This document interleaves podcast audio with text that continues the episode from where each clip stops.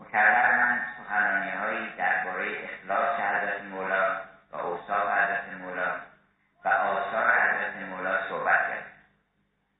و امشب نمی‌خوام که اون صحبت ها رو تکرار بکنم.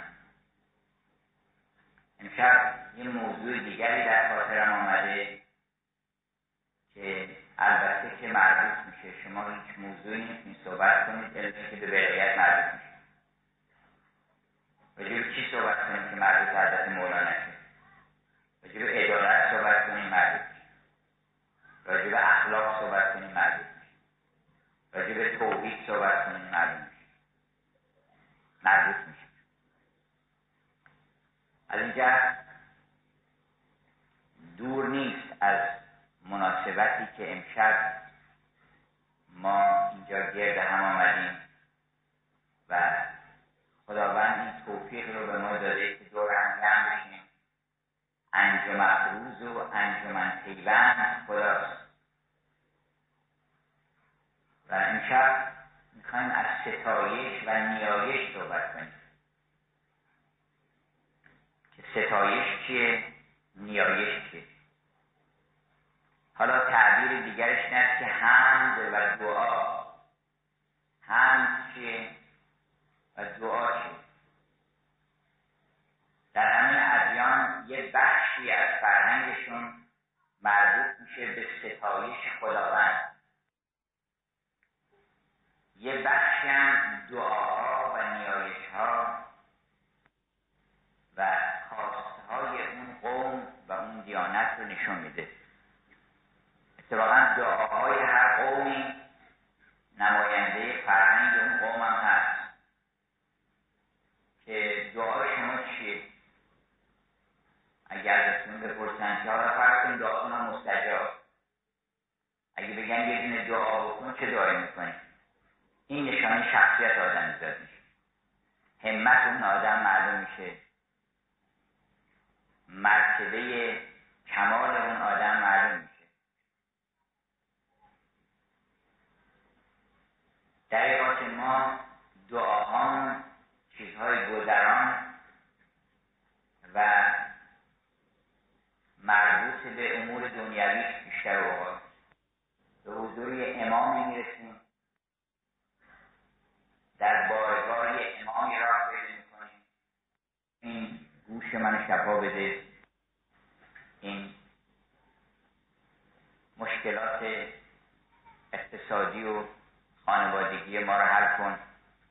البته خوبه آدم دعا بکنه. ولی این دعای ما نیست. دعای ما از یه امام اینه که ما بتونیم پیرو رو باشیم و شبیه اون بشیم. این مهمترین دعا اینه. بنابراین راجب دعا صحبت کنیم و راجب ستایش و نیایش. من قبلا یک عذرخواهی هم بکنم که امشب یه قدری حال قلبم مساعد نیست. از بعد از ظهر یک کمی به قول اروپایی ها پالپیتیشن یعنی یه ضربان تند بشه که محصول خستگی مقداری و من شرمندم هستم در حضور دوستان که قرار بوده بنابراین که گزارش کردن البته که من دو شب اینجا امشب و فردا شب حضور دوستان صحبت کنم. اما فقط به امشب بسنده می‌کنیم و این در انشاءالله در آینده حالا مساعد بود. یک فرصت دیگری می‌ذاریم و اینجا مجددا گرد هم جمع میشیم به یه مناسبتی و صحبت خواهیم من اینقدر حرف دارم که بزنم که گاهی ترجیح میدم اصلا سکوت بکنم چی نگم. جامعه ما خیلی نیاز داره به حرف حرفهایی که از متن فرهنگش برخواسته و از متن فطرتش برخواسته نه از اندیشه ها و خیالات من و اون دیگری. این حرفها حالا امشب این بخشش رو مطرح می‌کنیم که ستایش خداوند که این همه در ادبیات هست در سخنان حضرت مولا هست و بالاتر از همه در قرآن هست. ستایش چیه ستایش معنیش این است که تماشا کنید زیبایی رو. بیا تماشا کن ببین که چه حسنی چه جمالی چه کمالی چه قدرتی چه فضیلتی چه رحمتی. ستایش یعنی کنید ستایش معرفی زیبایی و خوبیه. و هر کجا که شما مبانی زیبایی رو ترک بکنید دارید ستایش خدا رو می‌کنید هرچند که درباره نقاشی باشه درباره موسیقی باشه مبانی زیبایی ستایش خوبی و زیبایی. بنابراین اگر که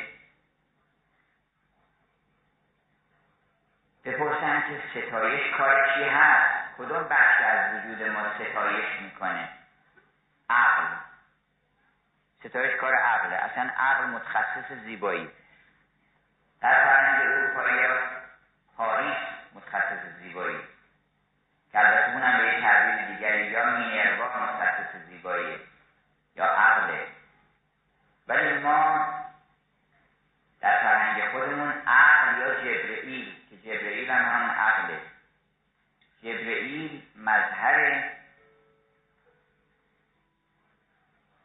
زیبایی و مظهر تحت و تناسب و پیوند و قوانین و نوامیس عالم. و هرچه که شما بتونید این ارتباطاتی که بین عالم هست اینها رو توضیح بدید برای مردم که ببین این با اون ارتباط داره. این میشه علم. علم هم کار عقله. ستایش زیبایی هم کار عقله. که عقل میگه نگاه کن ببین این نسبتش از اینجا تا اینجا این چشم به این صورته گوش به این صورته. دست باید اینطوری باشه اگر دراز باشه خوب نیست اگر پهن باشه خوب نیست. اندام انسان باید به این صورت باشه. نمی‌دونم قالی و معماری و خونه و اینها باید به این صورت باشه. عقل هست که ستایشگر زیبایی هم زیبایی رو می‌فهمه هم خلق می‌کنه. در طبیعت تشخیص میده زیبایی رو بعدا هم تقلید می‌کنه و نمونه ارائه میده. نمونه های خوب ارائه میده. متاسفانه ما یکی از مشکلات جامعه اینه که داریم از زیبایی دور میشیم. یعنی جبرئیل رو داریم از درگاه جامعهمون دور می‌کنیم. و توجه به تناسبات نداریم.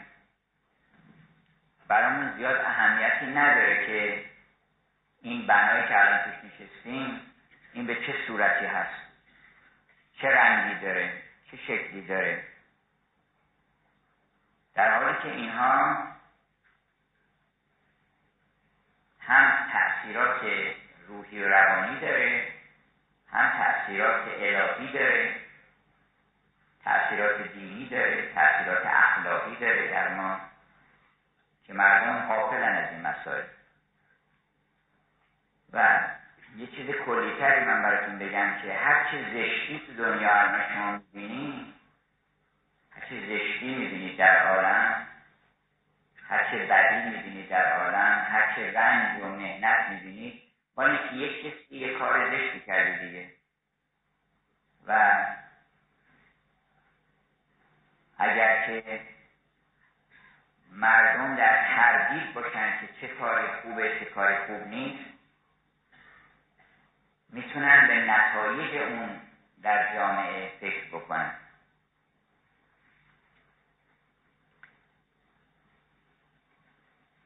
برای اینکه دور نیفتیم از موضوع من برمیگردم به همین که ستایش خداوند رو در ادبیات در قرآن و در کلام حضرت مولا از, اونجا شروع بکنیم. از اینکه یک صاحب جمالی در عالم هست که مرکز همه تناسبات و زیبایی ها و صورت هاست و این که شما می‌بینید از خاک درخت در میاد از خاک گل در میاد از خاک پرتغال در میاد هلو در میاد اینها این تناسبات و این زیبایی ها که در اینها هست اینها کاری طراح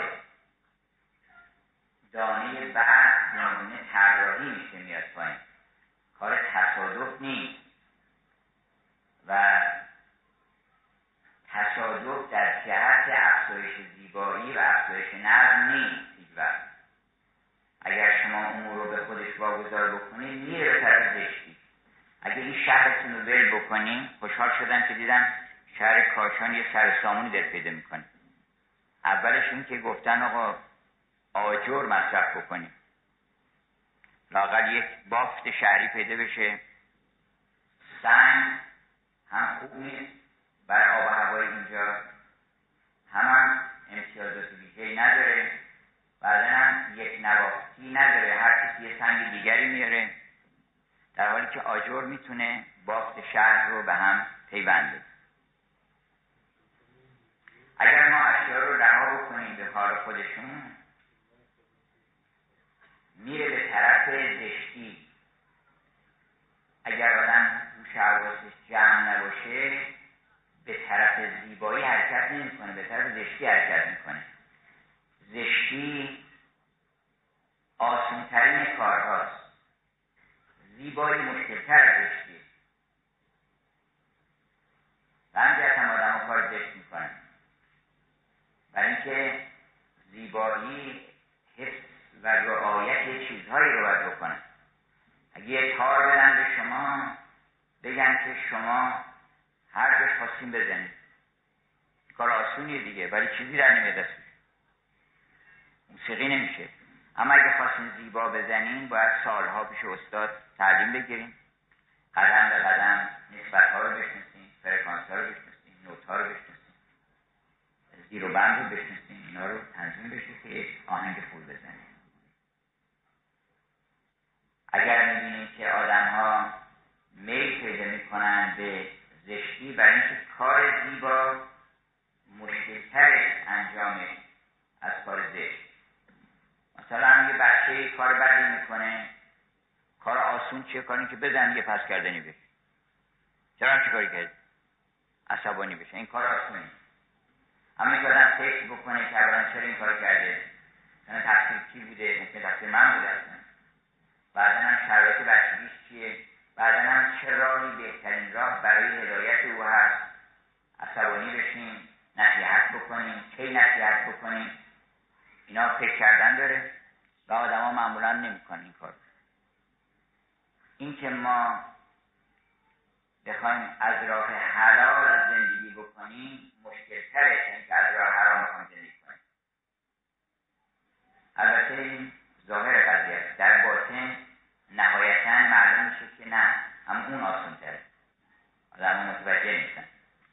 یعنی بسیانشون تموم میشه. ولی ظاهرا آسان تره که آدم خب با این زد و بند کنه با اون زد و بند کنه یه جنسی رو کم بذاره اینجا رو قرار اثبات بکنه یعنی یه درس کمتر بکنه پول بیشتری به دست بیاره.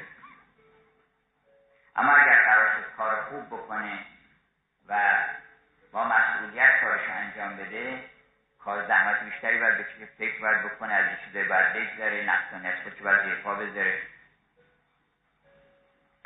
برای نیازی نیست به اینکه من بحث ضرورت زیبایی رو اینجا مطرح بکنم.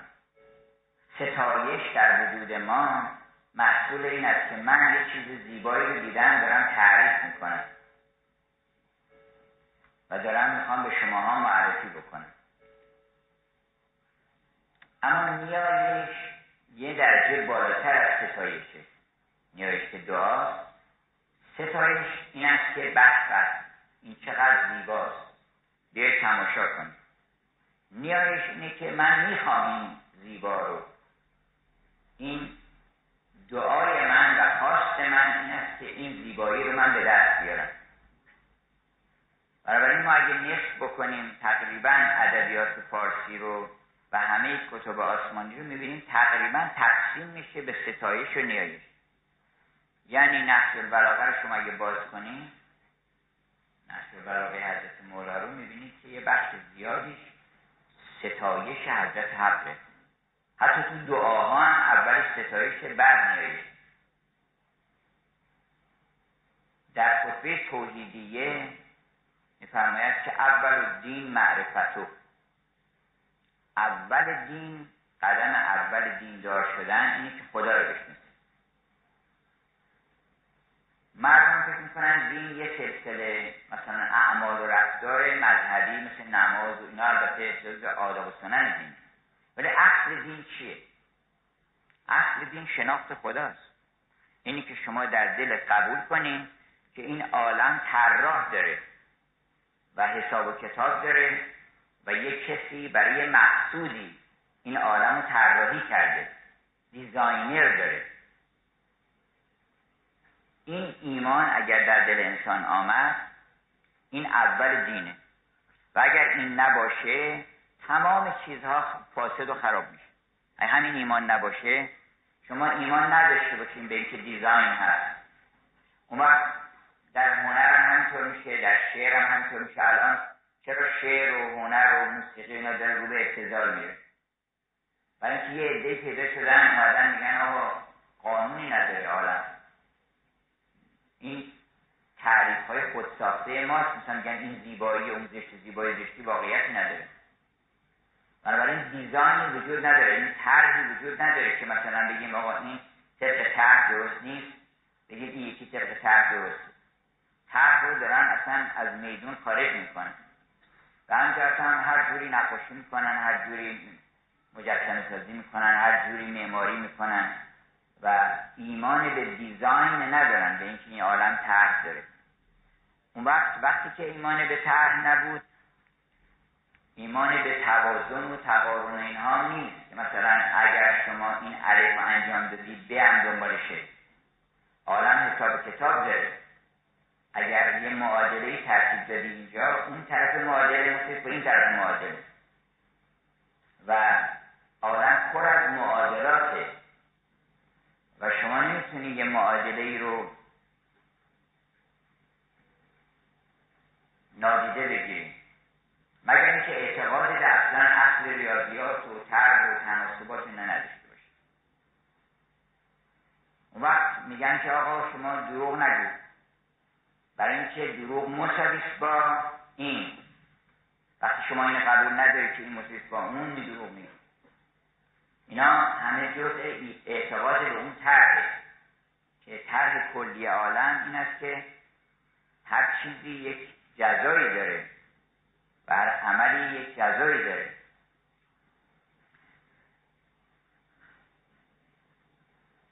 بنابراین حضرت مولانا فرماید که اول الدین معرفتو کمال معرفت در چیه؟ از تصدیق و به اول باید بشنسی که اول باید بشنسی که خدا یعنی چی اصلا؟ خدا یعنی چی؟ وقتی که فهمیدی که خدا یعنی چی اون وقت کاملا فهمیدی ایمانم میاری. بیشتر اینا که ایمان ندارن مثلا میگه من خدا قبول ندارم. باید دیگر نمیشنسی چون اگه شناختی حتما قبول می‌کنی. بیشتر اوقات که آدم های چیزی رو قبول نمی‌کنن در دلشون انکار می‌کنن به خاطر اینه که یک چیز دیگری رو انکار می‌کنن. وگرنه کمال معرفت اگر که کاملا یک چیزی رو شناختی حتما تصدیق می‌کنی که هست. وقتی که تصدیق کردی که هست کمال تصدیق همینطور پشت سر هم میاد. میشه اخلاص تبدیل میشه به اخلاص. اخلاص تبدیل میشه به بخش تبدیل میشه به توحید توحید تبدیل میشه به اخلاص. همینطور مرتبه به مرتبه شما پیش میرین و هر کس که کامل او رو شناخت مثلا این صفاتی که مثل خشم و غضب و این صفات خلقی هم از اون دور می‌کنه و نفی صفات می‌کنه و بعد هر کس که او رو شناخت دیگه نمی‌پرسه که چند تاست. اگر یکی گفت خدا چند تاست بدونیم که خدا رو هنوز نشناخته. اگه گفت دو تاست معلوم میشه که نشناخته. اگه گفت سه تاست اگه گفت کجاست نشناخته. پس معرفت خداست که ما شناخت پیدا بکنیم به یک آفریننده. اما بریم سراغ نیایش. دعا بسیج کردن نیروهای درونی. در درون ما یه نیروهایی هست. که اینا خفته. اگر شما دعا کنید و از خدا بخواید این نیروها بسیج میشن و همونا میان. بیماری رو شفا میدن مشکلات حل می‌کنن. نیروهای درونی خودتون رو شما در واقع بسیج می‌کنید به مدد الهی. و اگر که شما مطلع بشید از این محتوای دعا این بسیج رخ میده. مثلا من مثال می‌زنم براتون دعای کمید رو. من مکرر گفتم که دعای کمید رو بیاین تقسیم کنید به ده قسمت. قسمت اولش ستایشه که خداوند او رو داره معرفی می‌کنه. به اون عظمت که همه چیزها در مقابل اون ضعیفه و مقهوره. به اون رحمت که تمام عالم رو گرفته. اینا ستایش به اون اسمایی که تمام عالم رو پر کرده ملعت ارکان کل شهر و قسم به جبروت تو قسم به علم تو که تمام چیزها رو در بر گرفته ای اول الاولین و ای آخر آخرین ها. اول اول چیز. خب اینا رو ما همطوری می‌کنیم میریم. یعنی چه خداوند اول اول همه چیز و آخر آخر همه چیز اگر ما اول اون ستایش ها رو خوب یاد بگیریم که او کیه؟ ستایش موجب معرفت میشه. ای همه هستی ز تو پیدا شده خاک ضعیف از تو توانا شده. تمام اینا نیایشه. شما می‌بینید اول ادبیات فارسی نیایش ببخشید ستایش به نام خداوند جان اول معرفی می‌کنه خدا به نام خداوند جان آفرین. حکیم سخن در زبان آفرین. خداوند بخشنده دستگیر کریم عطابخش پوزش پذیر عزیزی که هر کس درش سر بتاب به هر در که شد هیچ عزت نیافت. نظامی میگه بسم الله الرحمن الرحیم هست کلید در گنج حکیم.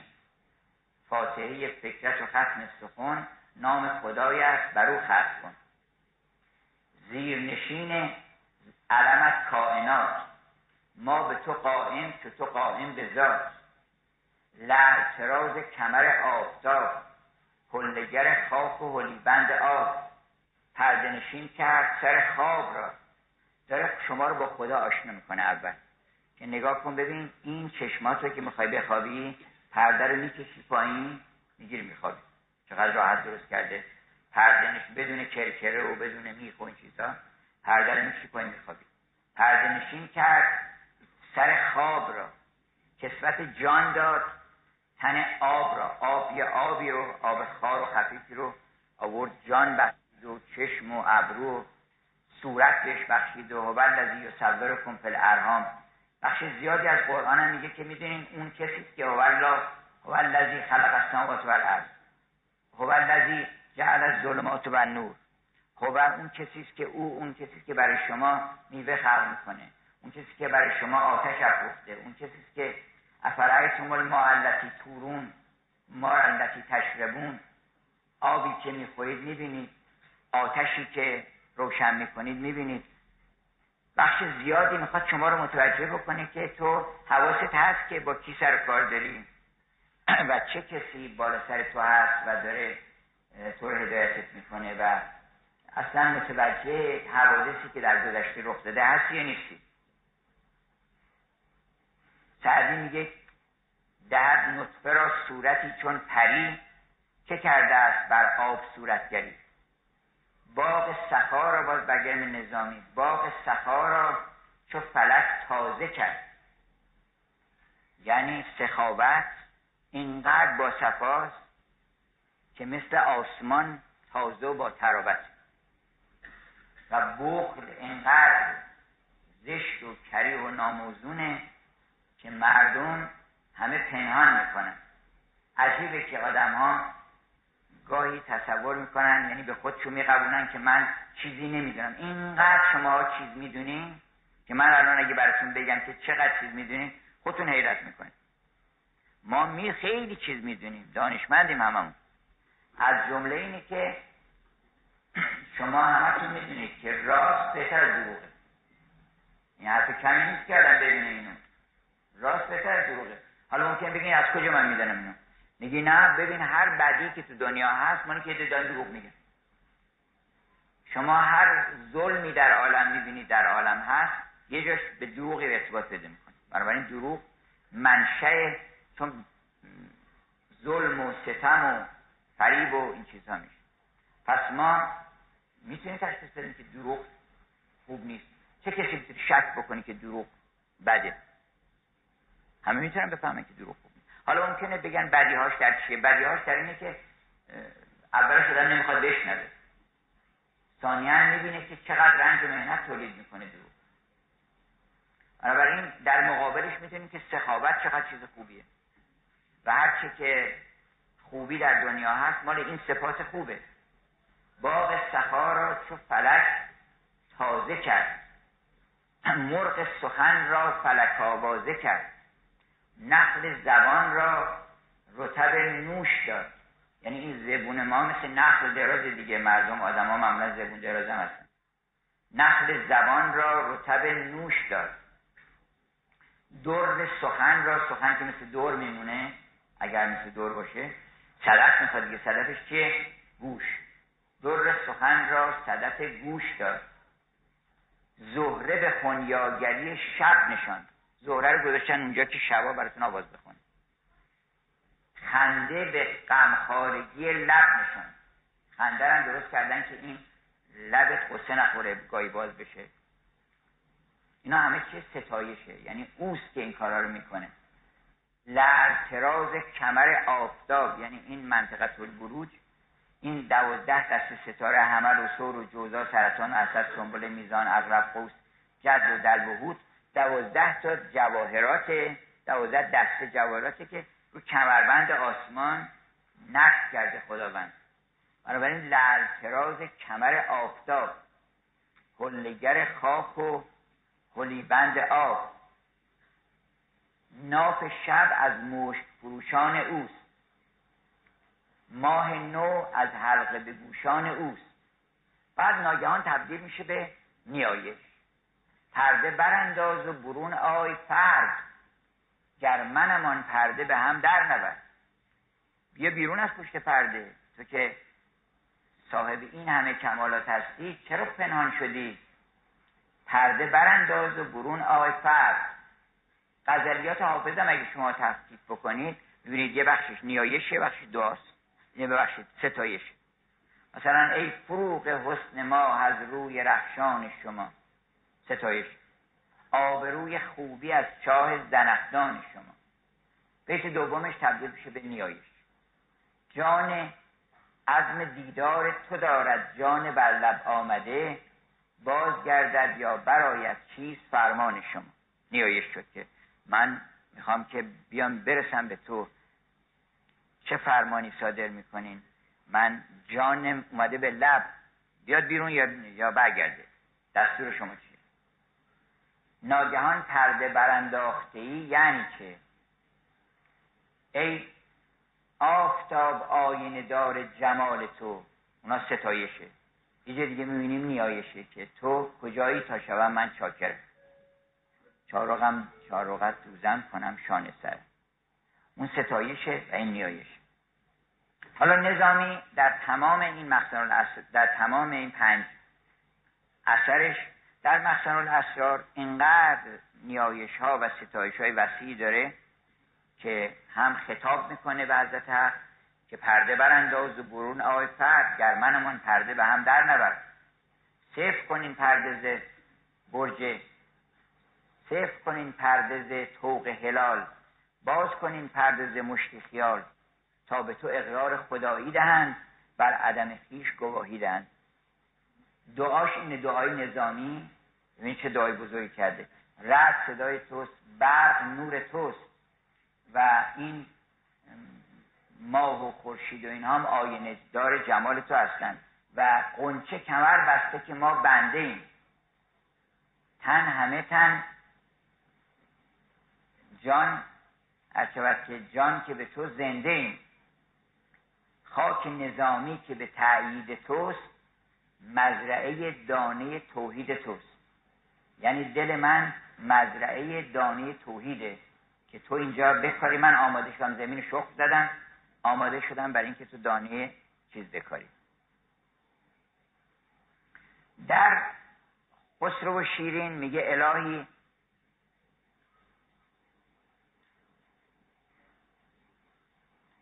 این که می‌خوام بخونم مال جامعه بعد مال نظامی. الهی قنچی امید بکشای اینا نیایشه گلی از روزه جاوید بنمای. یه گلی به ما نشون بده که این نریزه و پژمرده بشه. گلی از روزه جاوید بنمای. بخندان از لب آن قنچه باغم و از آن گل عطر پرور کن دماغم. دلی دادی ز گوهر گنج بر گنج. زبانم را به گفتن کن گوهرسنگ اینا دعاست که یه کاری بکن که من حرف که می‌زنم حرف خوب بزنم. زبانم را به گفتن کن گوهرسنگ خداوندا ز هستی ساده بودیم به کنج نیستی آزاده بودیم. نخست از نیست ما را هست کردی به دام آب و گل پابست کردی. بعد نظامی هم همینطور میگه که زبانم را سنای خود درآموز. به من یاد بده که من چطور بتونم سنای تو رو بگم. وگرنه من ز کجا بین پروبال از کجا. من که و تعظیم جلال از کجا. من چطور اصلا جرأت کردم راجع به تو صحبت بکنم. اگر تو این جواز رو بر من صادر نکنی.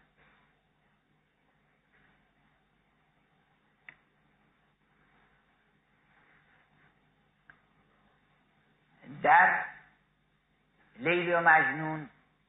اشاره می‌کنه که ای یاد ای نام تو بهترین سرآغاز باز نیایشه. ای نام تو بهترین سرآغاز ای نام تو نامه کی کنم باز؟ ای کار گشای هرچه هستند نام تو کلید هرچه بستند ای هرچه رمیده و رمیده در کن فیکون تو آفریده.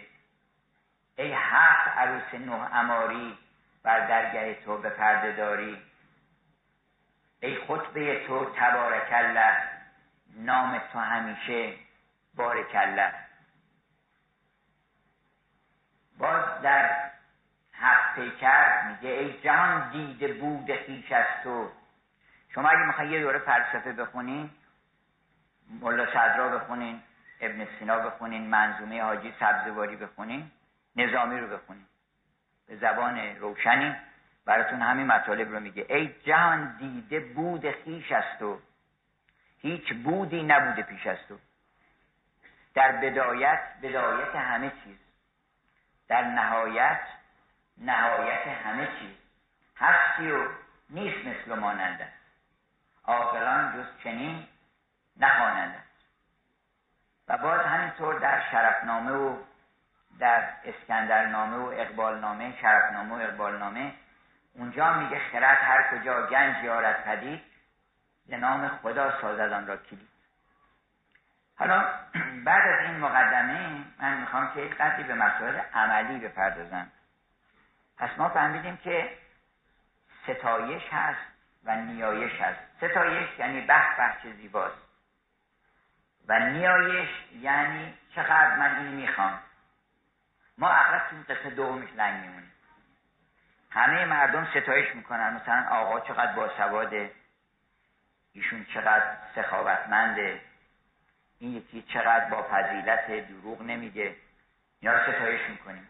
این جوان چقدر جوان خوبی ولی وقتی که می‌خوایم خودمون دعا رو نمی‌کنیم یعنی اون نیایش رو که من من می‌خوام این صفت رو منم می‌خوام. در قسمت نیای ستایش نه که پولی چیز رو نباید بده و چیزی از انیتش از نفسانیتش نباید کم بشه خیلی راحت میگن آقا این تعریف بعد تعریف می‌کنه. تازه اونجا هم اگر یه وقت ضرری بهش بخوره تعریف نمی‌کنه. اگه ببینی یکی دیگه آمده دکان رو می‌خواد ببنده میگن آقا سوادش چطوری؟ میگه سوادی نداره که نه دکان رو ببنده. ستایش رو نمی‌کنه به خاطر مسائل نفسانی خودش. ولی عموما ما اگه قرضی نداشته باشیم زیبایی رو و خوبی رو ستایش می‌کنیم. یکی اینی که عالمه. آدم عالم ستایش میشه. یرفع الله الذین آمن و اوتل العلم درجات. خداوند اهل علم رو درجه بشون داده اهل ایمان هم درجه بشون داده. یکی صاحب هنر رو میگن ایشون نقاش بزرگیه. موسیقیدان بزرگیه مجسم ساز بزرگیه معمار بزرگیه. من چقدر حرف کردم در نیشابور؟ دیدم یک افلاک نما درست کردن.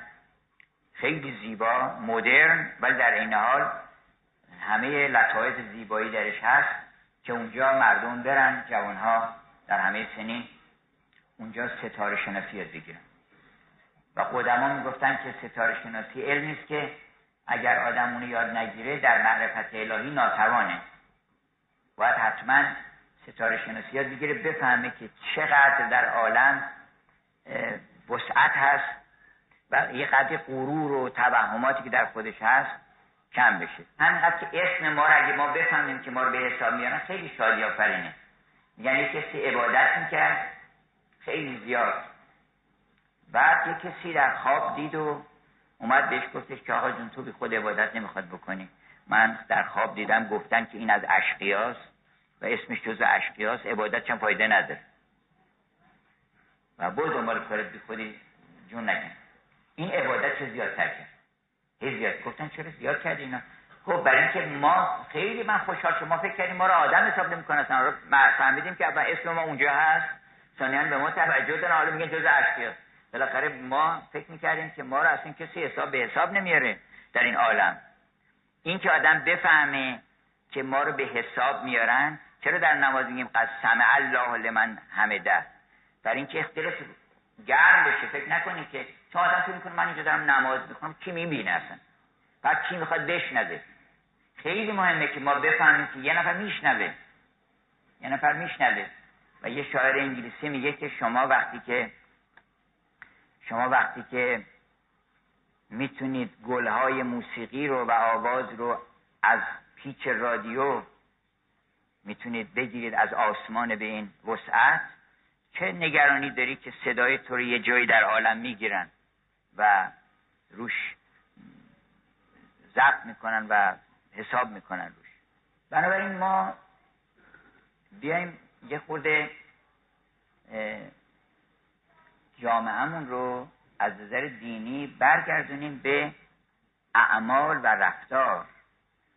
یعنی ملاک قضاوت هامون در مسائل دینی صورت های ظاهری ادیان نباشه بلکه اعمال و رفتار ما باشه. ما امام رو برای چی داریم اصلا؟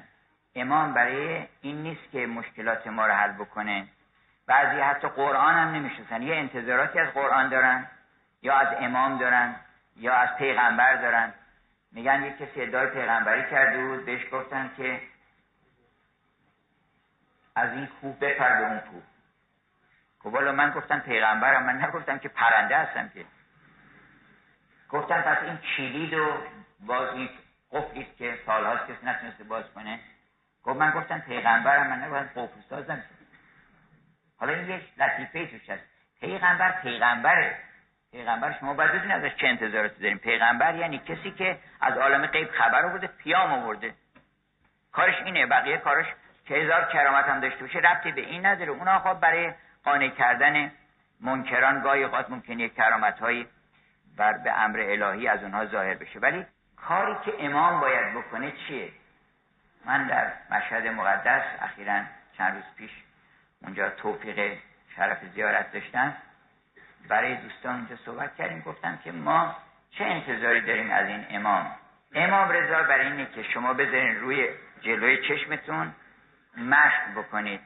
یعنی مشق آدمیت که اگه می‌خوای آدم باشی از روی این اگر که دلت از عالم گرفته که از دیو و دد ملولم و انسانم آرزوست بتونی یک کسی رو پیدا بکنی. چقدر لذت بخشی که یک کسی بگی از دیو و دد ملولی بیا منو ببین. بیا منو ببین. و راست بگه. دیگه بیا نگاه کن. من رفتارم کردارم مروتم جوان مردیم انسانیتم راستیم درستیم. این اون چیزی که تو داری دنبالش میگردی. من محبوب تو هستم. من مطلوب تو هستم. من اون کسی هستم که تو در به داری و همه عالم دارن در به در دنبالش میگن من همونم. و بنابراین ما بیایم صفات خودمون رو عملا با صفات امام بسنجیم و شروع بکنیم خودمون رو با صفات امام تطبیق کردن.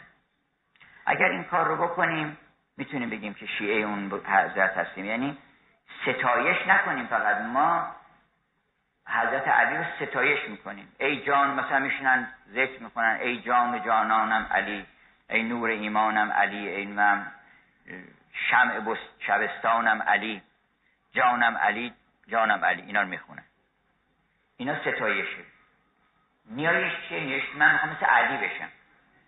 من می‌خوام مثل علی بشم. من می‌خوام که مثل اون امام بزرگواری بشم که گفتن وقتی مردم به سوی او می‌رفتن هر کس به سوی اون حضرت می‌رفت حضرت حسین رو ظاهرا گفتن. هر کس می‌رفت امیدوار بود که حتما کارش حل میشه. هر کس هم که از اونجا برمیگشت خوشحال بود و این کارش انجام شده بود. این یه صفته یکی از صفات ائمه اینه که حاجت مردم رو وقتی میان مردم امید دارن بهشون که این حتما اگه کاری از دستش بر بیاد بر من می‌کنه.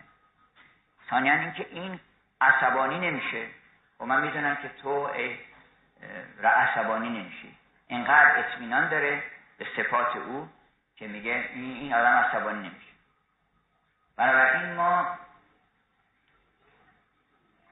می‌تونیم این صفات رو بنویسید. یه کاغذ برداریم لیست بنویسیم که صفات علی چیه. اگه نمی‌دونی از تو نصر بلاغه از جای مختلف از منابع گوناگون در بیاریم. از قرآن در بیاریم. صفات مستقین و صفاتی که خود حضرت مولا در خطبه مستقین آورده اونها رو ملاک قرار بدیم و بر مبنای اون ما خودمون درست بکنیم. و اتفاقا کسانی که می‌خوان آدمای بزرگی بشن من الان اینو حالا برای شما میگم. همه دلش می‌خواد بزرگ بشن دیگه. هر کسی هم نمی‌تونه بزرگ بشه شکسپیر میگه بعضیا بزرگ آفریده شدن. بعضیا بزرگی رو به هزار زور به دست میارن. بعضی هم بزرگی رو به هزار زور به خودشون میبندن. چون هر وقت بزرگ بشن. خیلی آدم دلش می‌خواد بزرگ بشه. حالا راه بزرگ شدن چه راه بزرگ شدن این است که انسان بالاترین صفت انسانی رو که خوبی هست چون ما سه صفت داریم که صفت بزرگ انسانی که هنر میگه آقا من هنرمند نیستم چیکار کنم؟ هنرمند نیستم. ذوق موسیقی ندارم نقاشی ندارم استعداد نمی‌دونم مجسم سازی ندارم معماری ندارم. نمی‌تونم هنرمند بشم. خب. عالم عالمم نمی‌تونم. مثلا اونقدر ریاضیات سرم میشه نه اونقدر فهم دارم. گاهی اوقات بعضی واقعا استعدادشو ندارم می‌تونه یه کسانی بگن که استعداد یه چیزی رو ما نداریم. البته من توصیه می‌کنم هیچ کس نگه برای اینکه اگه بری و پیگیری بکنی ممکنه که به دست بیاری. یکی از دوستان ما در امریکا از بزرگترین شخصیت های آکادمی علوم امریکاست ایرانی به نام پروفسور سیاوش ناصر. ایشون یک کتابی نوشته در سه به نام مکانیک تودی یعنی مکانیک امروز. و این آخرین اطلاعات مکانیک در علم مکانیک رو اونجا نوشته. بعد این کتاب رو هدیه کرده بود به دوستش مهندس امیر که اونم خودش مهندس بود و در خارج درس خونده بود و اینا. پشت اون کتاب این چی نوشته بود؟ نوشته بود تقدیم به دوستم امیر که هرگز مطالب این کتاب رو نخواهد فهمید و عجیب اینه که امیرم تصدیق کرده بود. گفتش که واقعا راست میگه. برای اینکه من اصلا بعضی ذهنها استعداد اون مقدار ریاضی رو واقعا ممکن نداشته اما هیچ کس نمی‌تونه بگه من استعداد خوبی ندارم. من می‌تونم راست بگم. تو که می‌فهمی راست گفتن خوبه رو می‌تونی راست بگی. می‌تونی مروت هم بکنی جوان مردی می‌تونی بکنی سخاوت هم می‌تونی بکنی خشم و هم می‌تونی از بین ببری. اینا رو اینا رو می‌تونی بکنی. چرا؟ برای اینکه اینا رو دوست داری. و استعداد این چیزها در ما هست. بنابراین اون وقت توی این ستا که گفتیم علم و هنر و خوبی کدومش مهمتره؟ مسلما خوبی. برای اینکه اگر کسی هنرمند باشه آدم خوبی نباشه به درد می‌خوره ولی اگر خوب باشه هنرمند نباشه خوب اگر عالم باشه ولی آدم خوبی نباشه ممکنه هزار ظلم بکنه چیزای شیمیایی درست بکنه. مواد شیمیایی برای قتل چیز نابود کردن انسان ها علمش هم داره. موشکاری که درست می‌کنه؟ این چیزای مخرب کشتار دست جمعی رو کیا درست همه علما درست می‌کنن دیگه. بنابراین علم بدون خوبی و بدون اخلاق ارزش نده هنر هم همینطور. یه کسی مثلا نقاش بسیار خوب ولی سر سه نفر بریده. یا نمی‌دونم فلان شاعره ولی فلان کار بده کرده. این باز مطلوب نیست. ولی اتفاقا از این ستا بهترینش و آسونترینش خوبیه. من فکر می‌کنم یه نیت اول آدم بکنه اگر می‌خواد کسی از گناه پاک بشه برای همیشه یه نیت بکنه. نیت بکنه که خدایا من از امشب یعنی از همین لحظه تصمیم می‌گیرم که کار بد نکنم. هر کاری که به نظرم میاد که بده و از دیگرانم نمیپسندم و خوشم نمیاد که این چیزا باشه شما خوشتون میاد یه کسی گرسنه باشه. این که همه می‌فهمیم که بده. تمام مردم دنیا می می‌فهمن که بده. بنابراین تلاش بکنیم که تا اون جایی که در دایره که به ما مربوط میشه یه کسی نباشه که آرزوش این باشه که یه غذای سیر بخوره. ما تعمین بکنیم اگر امکانات داریم فرام بکنیم. خوبی آسونترین راه رسیدن به بزرگیه. یعنی اگر شما هیچ راهی دیگه به نظرتون نمی‌رسه که یه آدم بزرگ بشین می‌تونید که شروع بکنید خوب شدن. یه نیت بکنید که من می‌خوام خوب بشم. ما اولا اگه خوب نشدینم خدا من خوب حسابتون می‌کنه. چرا شما نیت کردین دیگه حالا تلاشتونی کردین. نیت بکنید که من می‌خوام هیچ کار بدی نکنم.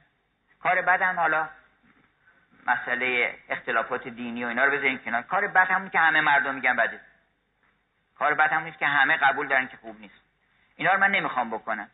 اون وقت یکی که اولش این که آدم چهرش رو حالا من سری میدم بتون اولش این آدم چهرش گشاده باشه. عبوس نباشه و مصیبت زده به نظر نیاد. خدا رحمت کنی استادی داشتیم مرحوم فروزانفر. این داشت برای دانشجویانش تکلیف معین می‌کرد. گفتش که شما الهی نامه عطار کار بکنید. شما اسرارنامه عطار کار بکنید. شما مختارنامه عطار کار بکنید. یه آدم عبوس ترش روی کج هم بود اونجا. گفت استاد اگر ممکن است برای بنده هم یک تکلیفی مشخص بکنید گفت شما مصیبت نامه عطار رو کار و اینکه قیافش به مصیبت نامه عطار بهتر می‌خورد. اولش پس قیافمون رو گشاده بکنیم که مردم نترسن از اینکه به ما نزدیک بشن. دوم که سخاوت داشته باشیم. سخاوت ما که اومدیم به دنیا که چیزی نداشتیم. فقیر توهی دست اوریان بودیم. حالا یه چیزایی به ما دادن. شما نگران نباشین که به یه نفر دیگه اگه کسی واقعا نیازی داره حتما برآورده کنید اگه شما دلتون نمی‌خواد که نیازتون برآورده بشه؟ یه جایی میرین. یه کسی اگه نیازی داره ما نیازهای کوچیک دیگران رو اگه برآورده کنیم نیازهای بزرگ ما رو خداوند برآورده می‌کنه. اگر یه کسی یه کتابی می‌خواد مثلا میگه آقا این کتاب تو من بفهمید کتاب باشه اگر واقعا آدم جز واجبات کار خودش نیست می‌تونه این کار بکنه. برای سخاوت رو فراموش نکنید. سخاوت جز صفات خداست دیگه. جز صفات انبیام هست. حضرت مولام مسکینن و یتیمن و اسیران اصلا آیه از شنش نازل شده که یه مسکینی یه یتیمی و یه اسیری رو غذایی که باید خودش بخوره داد به و مرحوم پدرم همیشه به من می‌گفتن تو اگه پول داشتی بذار تو بانک الهی. یعنی بده به یه نفر که نیاز داره. بده به یه نفر که نیاز داره. بعد هر وقت که خواستی خداوند بهت میده. از این جایی مطمئن باش که می‌رسه اونجا حساب کتاب داره این عالم. هست چیز که نیست. حساب کتاب داره. فکر نکن. به موقع بهت میدن. اگه نیاز داشتی بهت می‌رسه سوم اینکه آدم راستگو باشه. ببینید چه لذتی داره. مردم ما لذت می‌گیرن دیگه. این همه کارهایی که آدما می‌کنن مگه برای نیست که لذت ببرن؟ چه لذتی بالاتر از که بگن حسن آقا؟ هیچ دروغ نمیگه. ما ازش دروغ نشنیدیم. اصلا آدم اگه تو جامعه ای که به خصوص دروغ رواج داره راستگو باشه و معروف بشه به راستی اصلا این چه مقامی کسب می‌کنه؟ و چقدر ارزون که ایشون به هیچ دروغ نمیگه. هر چه بپرسن همون که تو دلش هست همون بیان می‌کنه. راستی. بعدا اینکه غرور نداره. غرور صفات شیطانه. بعضی صفات هست که مال آدمیزاد نیست. غرور جز صفات شیطانیه. غرور با اصل ایمان مخالفت پیدا می‌کنه. چون غرور این که من چنین و چنان این به چیز آدم برخوردن و مغرور بودن. شما خودتون دیدین که یه آدمی غرور که پیدا می‌کنه خوشتون نمیاد. حتی عالم هم باشه. شما فراتون یه عالمی میاد میشین که بله بنده بزرگترین تحقیقاتی که در زمینه علوم و معارف اسلامی هست من انجام ده شما اصلا خوشتون نمیاد از این آدم. دلشون می‌خواد یه نفر میاد خب بالاخره اگه علم داشته باشی معلوم میشه. معلم لزومی نداره سر کلاس مثلا حق فروشی کنه. یه استادی اومده سر کلاس بچه اومدن به من گفتم من رئیس دپارتمان بودم. گفتن که ایشون سر کلاس گفته که بله من 25 سال در فلان دانشگاه خارج درس خوندم و در باره زبان انگلیسی هر چی که میگم حرف آخره. و شما لزوم نداره اینو بالاخره یواش یواش بچه ها می‌فهمن. این که آدما از خودشون تعریف بکنن و غرور نشون بدن این هم که صفت خوبی نیست. پس ما بیایم این صفت هم بذاریم کنار. خاکی باشیم خودمونی باشیم و آمادگی داشته باشیم برای اینکه اگر کسی مثلا یه مطلبی مثلا میگم به من می‌خوای چی جاد بدی؟ پس یکم غروره. اگه غرور آدم از چهرش ببره چقدر محبوبتر میشه چقدر مطلوبتر میشه خودمونی تر میشه دوست چیزتر میشه. بعدا هم غرور یه نوع گدایی گستاخانه است. اگه آدم بفهمه ماهیت اشیارن اشیار رو خیلی مهمه. مثلا غرور یعنی چی؟ غرور یعنی گدایی گستاخانه. چون گدا بیچاره میاد دستشو دراز می‌کنه گستاخی نداره میگه که بدین در راه خدا. تو من ذلیل عاجز و مسکین کمک بکنی. اما غرور یه گدایی که نشسته اونجا در میگه سلام کنین. من کسی نیستم. احترام بذارین سلام بکنین به من. به من مقامات منو اظهار بکنید. نمی‌دونم منو صدر بشونین. من آدم نیستم مثلا من اگه اون بالا نشینم کسی نیستم. من فقط به وسیله اون بالا نشستن کسی میشم. ولی آدمی که کسی باشه احتیاجی نداره که اون بالا بشینه من پایین بشینه. چون که کسیه؟ من از بالا نشست از خاری که می‌روی از سر دیوار دانستم که ناکس کس نمیگرد از این بالا نشستن شیطان به علت همین غرور آن غرور و حسدی که چون غرور یه مقدار حسد هم معمولا همراهش هست. اون به خاک مزلت نشون شیطان رو که حاضر نشد چیز بکنه. حتی میگن یه وقتی شیطان داشت گریه می‌کرد حضرت موسی دیده چون انبیا شیطان می‌بینن شما هم اگر پیرو به انبیا بشین شیطان می‌بینین شیاطین مرئی هستن. دیده میشه. اجنه میشه دید. اون وقت گفتش دید داره گریه می‌کنه. زار زار گریه می‌کنه. دلش سوخت. گفت چرا گریه می‌کنه حالا ما یه گناهی کردیم. نمیبخشن. هر چی ما گریه می‌کنیم. تو هم گناه کردی آدم هم گناه کردی. اینا بخشیدن. منو نمیبخشن. و منو ملعون عبد کردن و اینا. حالا تو که میری چیز؟ سفارش ما رو بکن. میری کوه تور. کو باشه من. دلش سوخت واقعا گفت حالا. اومد اونجا و گفت خدایا من چی بگم تو خودت می‌دونی؟ این بنده این چیز تو. شیطان بالاخره آفریده تو گناهی کرده و حالا پشیمون شده داره گریه می‌کنه. حالا من گفت این بی خود گریه می‌کنه این پشیمون نشده. اگر راست بود من میبخشیدمش.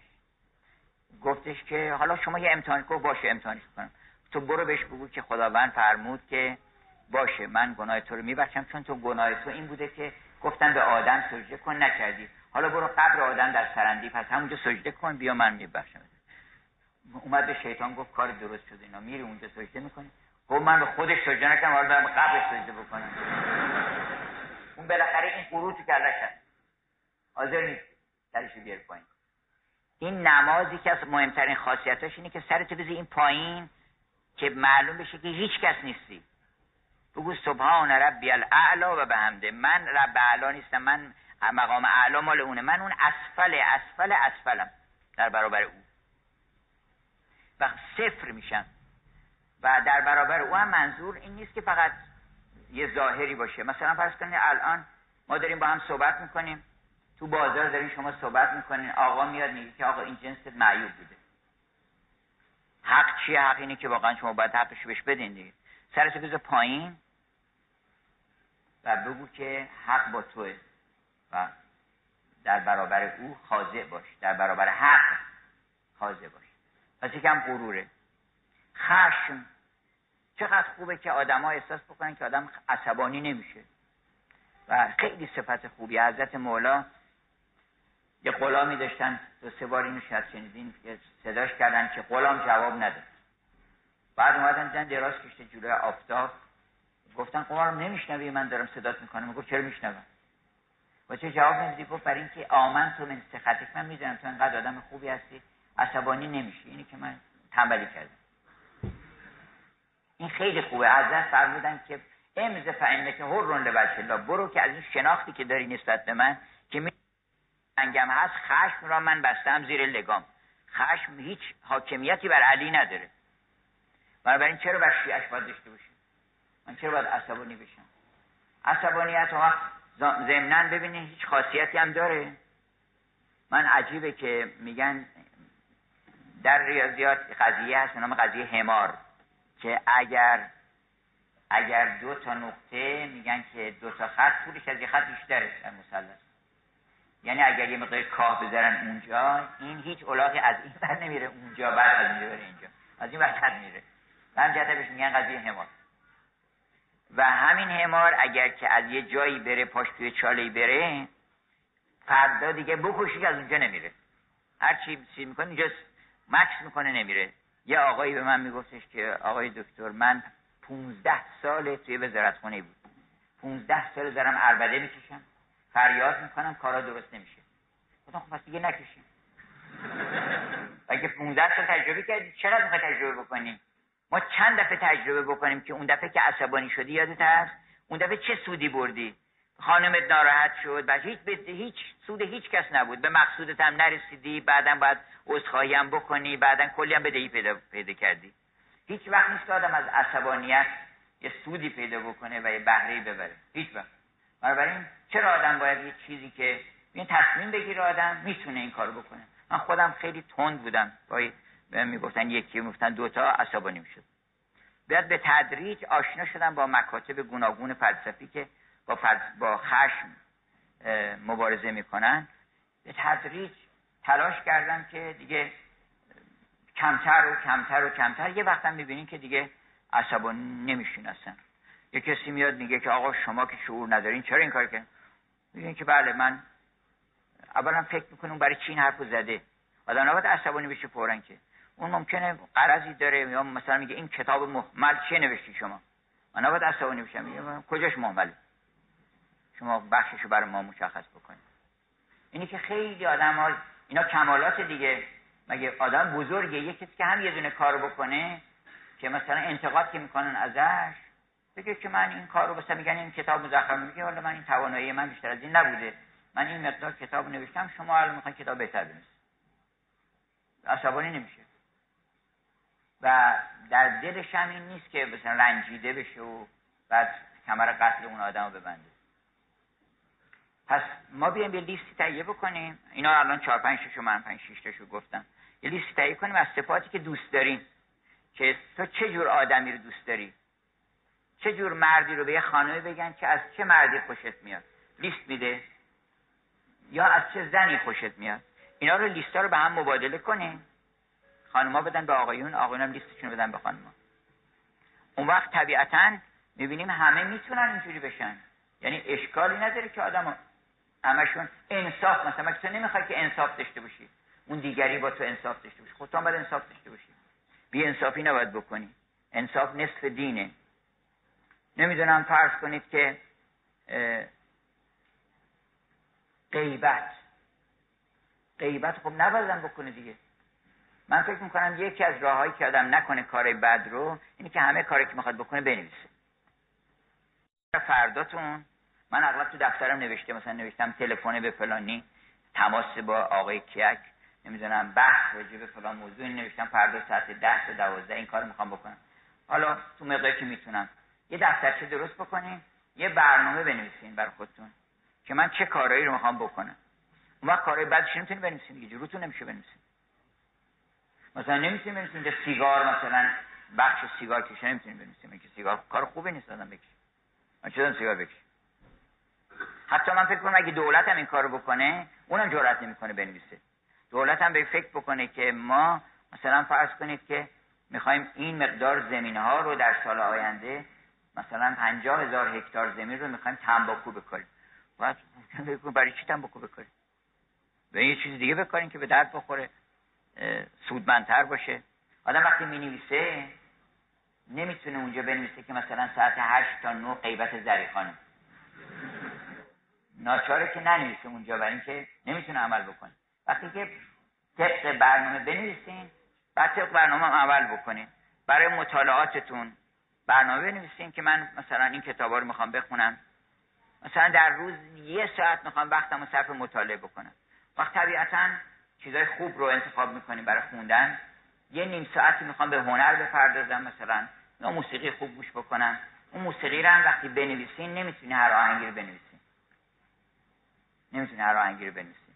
ناچاریم چون بعدا میفته میگن این آقا رو نیافته این آهنگ رو گوش می‌کنه. دست مردم میفته بالاخره. آهنگ خوب باید بنویسین. باید چون نشون نماینده هر آدم این که به چه آهنگایی گوش می‌کنه. که شخصیتش معلوم میشه. اگر یه آدمی آهنگای خوب گوش می‌کنه واقعا با استاندارد بالا اونا رو می‌تونه اونجا بنویسه.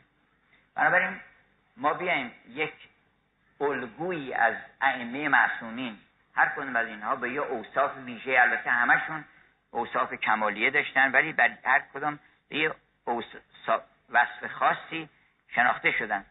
ما بیایم این اوصاف رو بنویسیم رو کاغذ و بعد برنامه خودمون رو برای مبارزه با صفات زدش اینا رو مشخص بکنیم. مثلا بعد بریم دکتر. بریم دکتر رو آقا من حسودم. من حسودم من چی کار بکنم؟ قدیم پام شدن می‌رفتن دکتر. یعنی دکترش یه آدم بزرگی رو یه شخصیتی رو انسان والایی رو پیدا می‌کردن. یه آقای میگن عصبانی شد با خانومش یا با دخترش اینا. یه مرتبه عباش و دوشش کرد امامش گذاشت سرش رفت از خونه بیرون. گفتن چی شد اینا؟ زن رفت بیرون. رفت من خدمت یه بزرگی. گفت من امروز عصبانی شدم. من چمه؟ چه دردی من دارم؟ چرا عصبانی شدم؟ اینا رو بیماری تلقی بکنید. این کتاب اخلاق ناصری رو بخونید. تمام اینا رو به عنوان بیماری تلقی کرده. که مثلا غرور یه بیماری با این مشخصات. جهل مرکب یه بیماری با مشخصات. تعصب یه بیماری با این مشخصات. وقت اینا رو تحلیل پاتولوژیک کرده و بعدم جواب داده که این به این صورت معالجه میشه. این به این صورت. بسیاری از اینا فقط با شناخت بیماری معالجه میشه. اگه فقط بفهمی که چرا حسودی حسودی برای اینکه کمی. برای اینکه اون یکی زیادتر از توه. خب زیاد شد همینقدر که حسادت حسادت بذاری کنار. آدم خوبی بشی زیاد میشی. زیاد میشی دیگه هیچ نباید حسادت بکنی. چون حسادت آدم به خاطر عقده حقارتی که حسادت داره. ولی وقتی تو خوب شدی گفتی من اون یه صفتی داره منم صفتم اینه که عصبانی نمیشم. حسادت ندارم. غرور ندارم. اگه دو تا نون داشتم یه حاضرم یه دونشو بدم به یه نفر که بخوره. سخاوتمند هستم. خسیس نیستم بخیل نیستم دروغگو نیستم پشت سر مردم حرف نمی‌زنم بنابراین من توصیه می‌کنم اگر جامعه ما شروع کنن به نوشتن نوشتن و از امام مدد بگیریم که این از اوصاف این بزرگواران ما مدد بگیریم که یه وقتی بشیم کسی که آرزوی دیدنش رو می‌کنیم. چرا تو خودت نشی اون کس که دیگران آرزوی دیدن تو رو بکنن؟ ما می‌تونیم این کارو بکنیم. و اگر هیچ کار دیگه از دستمون بر نمیاد. هنر نمی‌تونیم علم نمی‌تونیم نمی‌دونم اینا نمی‌تونیم. خوب بودن یه چیزی نیست که کسی بتونه بگه که من نمی‌تونم خوب بشم. بنابراین انشالله من ختم می‌کنم. خیلی هم شرمندم از اینکه اون انسجامی که می‌خواستم مطالبی که می‌خواستم بگم اصلا نگفتم. چیزهای دیگری می‌خواستم بگم راجع اینکه واقعا نیایش چیه ستایش چیه یه خود با هم دعا بخونیم. خود با هم گریه بکنیم. گریه شو نه گریه گریه قصه بدونیم که مال مسلمون نیست. قصه مال کافره. چون آدم اگه کار بدی نکردی قصه نخور. اگه کار بدی کردی هم قصه نخور. برای اینکه کار بدی کردی تصمیم بگی که دیگه کار بد نکنی. باید فهمیدی که کارت بد بوده. بنابراین باید شاد باشی که الحمدلله من فهمیدم. این که میگم گریه گریه نشانه شوقه که من تو رو می‌خوام. من دوستت دارم که اگرم مصیبتی قصه چیزی پیش یعنی مشکلاتی پیش آمد اون مشکلات از جانب خداست. مشکلات رو باید تلاش بکنه. ممکنه که به علت اعمال خودش باشه. دارن آگاهش می‌کنن. اونم خوبه.